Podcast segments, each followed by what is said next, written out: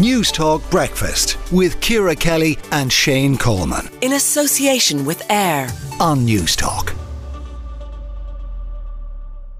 Breakfast. Just one in five workers have good jobs. That's according to a new study from UC, UCD and the Nevin Economic Research Institute.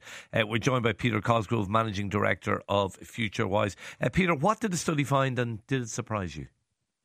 Yeah, I mean, they're talking really about, uh, I said one in five good jobs. I suppose, how do they describe that? They say there's two ways you can focus on a good job. One is the obvious things, pay level, security and so forth and your prospects.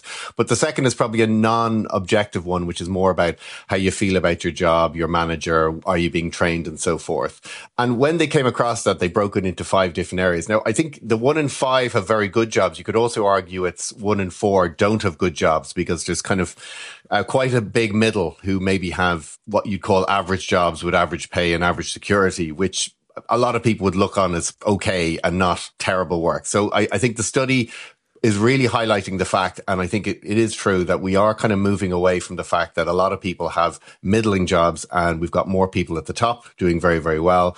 And unfortunately, more people in jobs where they've very little security and, you know, very little prospects as well. Does secure, I mean, prospects matter, pay matters, let's be honest about it. Does security really matter as much to people nowadays? I mean, people move from job to job quite a lot now.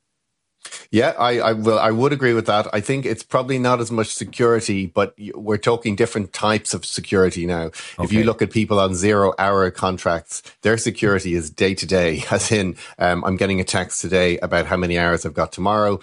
Um, I've no guarantee that I'm going to get 40 hours this week. It could be 12, it could be 14. And secondly, I don't know what days I'm actually going to work. So that becomes incredibly difficult to manage a personal and a social life if you've got kids around that as well. So it, it's much more about that short term security, which puts huge pressure and stress on people. Does it focus on the public sector at all? Does it does it say where that uh, is? It is it too broad a group to categorize like that, or does it? Uh, does it well, they, they, they, did come? they did highlight that mostly the kind of middle jobs were probably in the public sector because one of the big things they've got is high levels of security and union representation.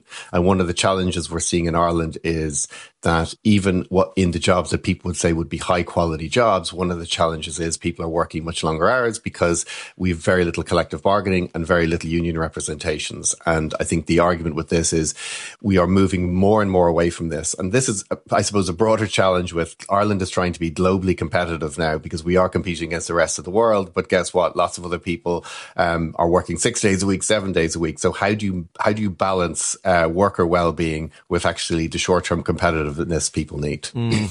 What matters most to you in your job? I'm just curious.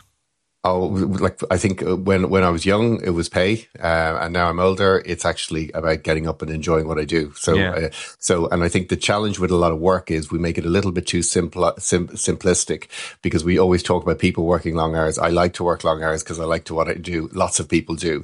That doesn't. That's a privilege though, and that's a privilege because you're in a job that you actually like to do. It also becomes it takes 20 or 30 years often to find out what you do want to do and the job you want to do. Um, and i think when you're young that's a very different thing. It's about getting from job to job. And we're really good in ireland about um, educating people. But actually if you think about some of the key jobs we have now in teaching and care we're really poor at actually valuing those jobs. And if i say one positive thing about that i'd say as technology becomes bigger and bigger and lots of jobs gets taken by technology the key jobs of the future will be those jobs because teaching caring are all about jobs, things like empathy, patience, uh, and all these key skills that you can't just learn overnight. Okay. These are things you're either born with or you've worked with for 20 years. Peter Cosgrove, Managing Director of FutureWise, uh, thank you indeed for that. Let us know what matters to you in your job. 087 1400 10.